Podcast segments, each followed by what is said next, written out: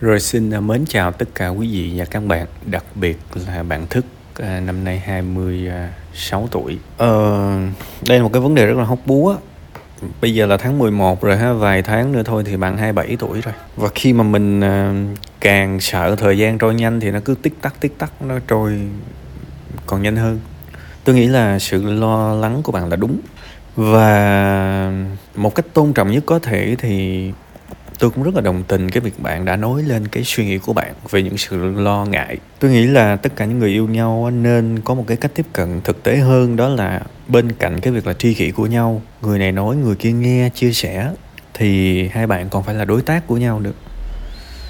Và là đối tác có nghĩa là chúng ta sẽ cùng thảo luận, thậm chí là rất gay gắt, để tìm ra một điểm chung nào đó, một giải pháp nào đó cho câu chuyện của chúng ta và chúng ta có những kỳ vọng, chúng ta có những thông cảm, chúng ta có những đòi hỏi, nhưng chúng ta có những vô cớ abc tất cả những thứ đó cần phải được bình tĩnh đem ra nói chuyện. Và một trong hai người không nên né tránh một cái cuộc trò chuyện khó nhằn như vậy. Đó là một cái tiêu chí rất rất hữu dụng của tình yêu. Tại vì tình yêu không phải là vào để mà chào bạn, chúng ta cùng vào đây, chúng ta cùng hưởng thụ nhé. Đó là một cái thứ tình yêu viễn vông và thường nó chỉ kéo dài vài tháng thôi. May lắm thì được năm. Tình yêu thực sự là chúng ta nắm tay nhau, vượt qua sóng gió. Nó thể hiện sự cố gắng. Nó có rất nhiều sự tiêu cực trong đó, nhưng chúng ta vẫn cam kết. Chúng ta vẫn cùng thực sự nỗ lực để tìm ra một cái điều gì đó tốt cho cả hai chúng ta, chứ không phải là tốt cho một trong hai. Kiểu vậy. Nên hãy thảo luận. Và cũng hãy thực tế trong cuộc sống này là không phải ai cũng chọn tình yêu. Hãy thực tế. Chúng ta lớn rồi. Chúng ta nói chuyện của người lớn. Chúng ta không nói chuyện cổ tích chúng ta không nói chuyện của con nít, chúng ta không nói chuyện trên mây, chúng ta nói chuyện của người lớn. Mà câu chuyện của người lớn thì có rất nhiều thứ nó nghiệt ngã, nhưng chúng ta không được né tránh nó. Dũng cảm thực sự không phải là cứ gầm con chuột lên thiệt là bự, cơ bắp to, sẵn sàng đánh nhau là dũng cảm. Mà đôi khi có những thứ ở trong nội tâm, mình dám nhìn nó và mình dám nghĩ về nó, xem nó như một cái rủi ro tiềm năng, thì cái này là một cái điều rất nên. Thực ra tôi cũng đã có thu một cái tập ờ, tri kỷ cảm xúc rồi, tôi mới thu hồi nãy nó có cái tên cái tập số 305 có cái tên là tại sao vẫn có những người tiêu cực mà uh, vẫn hạnh phúc và thành công. Thì uh, tôi thu trước cái này rồi. Nó cũng có một phần cái cái chuyện nó giống giống mà hơi tiếc. Tại vì nếu mà tôi đọc cái câu chuyện của bạn trước khi tôi thu thì tôi lại có thêm một chất liệu nữa. Nhưng mà thôi không sao. Cái tập đó nó cũng khá đầy đủ rồi các bạn có thể đón nghe ha. Và đặc biệt bạn cũng có thể đón nghe vì bạn có thể giải thích được khá nhiều thứ bây giờ quay trở lại câu chuyện của bạn nếu mà tôi mà là bạn thì tôi sẽ đề nghị một cái cuộc nói chuyện thẳng thắn. Và tôi mong là người kia sẽ không có né tránh. Và chúng ta sẽ nói hết những gì mình suy nghĩ trong sự bình tĩnh nhất nhưng thẳng thắn nhất. Và chúng ta sẽ hỏi rất nhiều câu hỏi mà cả hai đều khó trả lời. Đương nhiên, phía người kia có thể họ sẽ hiểu là mình đang bắt họ phải lựa chọn. Và mình cũng không nên gọi là quá là tấn công như vậy. Và hãy thể hiện cái thiện chí là liệu có một cái điểm nào ở giữa để anh và em cùng hạnh phúc hay không? Và chúng ta cần suy nghĩ về điều đó. Chúng ta sẽ suy nghĩ một ngày không được thì một tuần, một tháng. Chúng ta sẽ cùng trách nhiệm về nó, cùng đau đầu với nó, cùng nghĩ ra cách với nó. Thậm chí nếu được, cùng dắt nhau đi tham vấn tâm lý. Giải pháp nào không quan trọng. Quan trọng là chúng ta rất muốn có một giải pháp. Còn nếu, chỗ này nói thật nha, nếu mà cô ấy kiên quyết từ chối nói thẳng vấn đề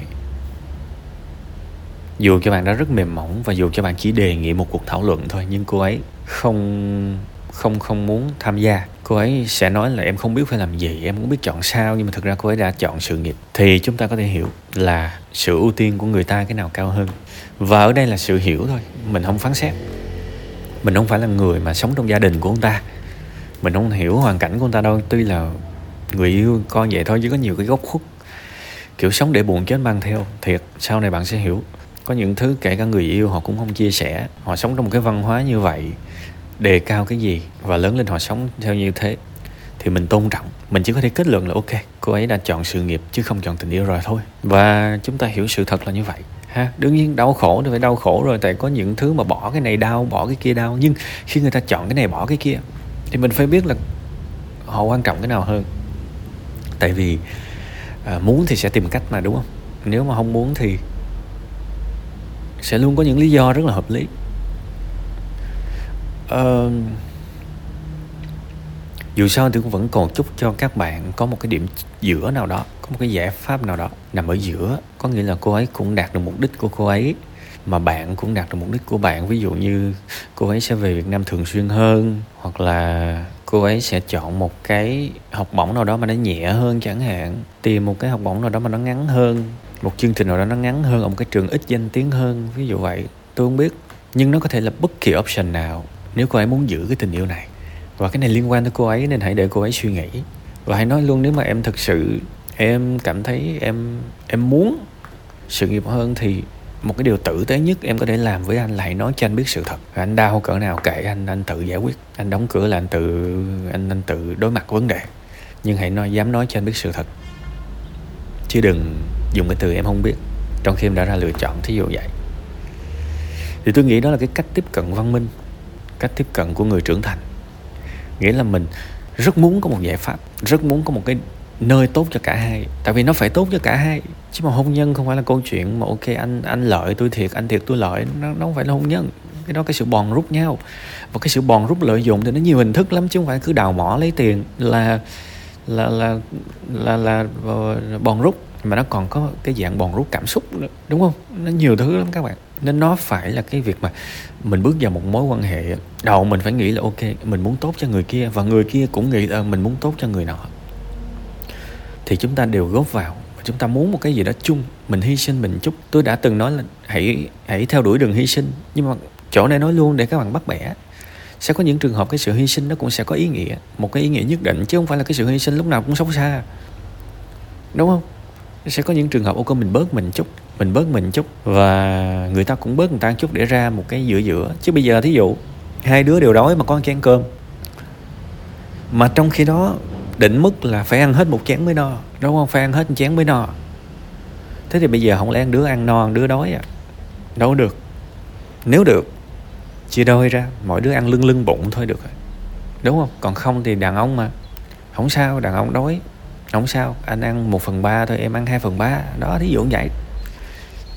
Mình thiệt một xíu, nhưng mà nó phải là như vậy. Còn bây giờ có chén cơm mà em ăn hết, em kêu anh nhịn đói đi nó không phải là sự bền vững, kể cả người đàn ông muốn hy sinh, nó không phải là bền vững. Sống kiểu đó, một đứa chết đói, một đứa à, càng ngày càng lên cân á, nó kỳ lắm. Bạn hiểu với tôi đâu, nó hơi ẩn dụ một xíu, nhưng mà nó cũng nói khá nhiều thứ, nên tôi cầu chúc bạn thực tế hơn và thể hiện tình cảm hết mức, thông qua sự tôn trọng, thông qua sự thẳng thắn. Và mình cũng hiểu cho người ta, đương nhiên người ta ra quyết định, mình cũng hiểu cho người ta đừng có chửi bới tránh móc làm gì, thiệt, nó không có ích gì đâu. Cái điều cần cần thiết nhất khi mà mình thảo luận đó là mình muốn hiểu quan điểm của người ta. Và một khi mình đã kết luận được ok muốn như vậy rồi thì ok anh anh tự biết. Chứ cũng cần phải trách móc làm gì cho nó mệt. Vì mỗi người một quan điểm sống để hai người khớp nhau nó khó vô cùng. Đúng không? Và mình phải bám vào cái thực tế mình sống chứ không có mơ mộng hão huyền được. Tại bây giờ nếu mà mình chờ thêm bao nhiêu bấy, bấy nhiêu năm rồi à, sau đó cái cô nói là em muốn học lên giáo sư nó không phải là một cái viễn cảnh hơi tốt đúng không? Nó, nó và nó cũng không công bằng cho bạn.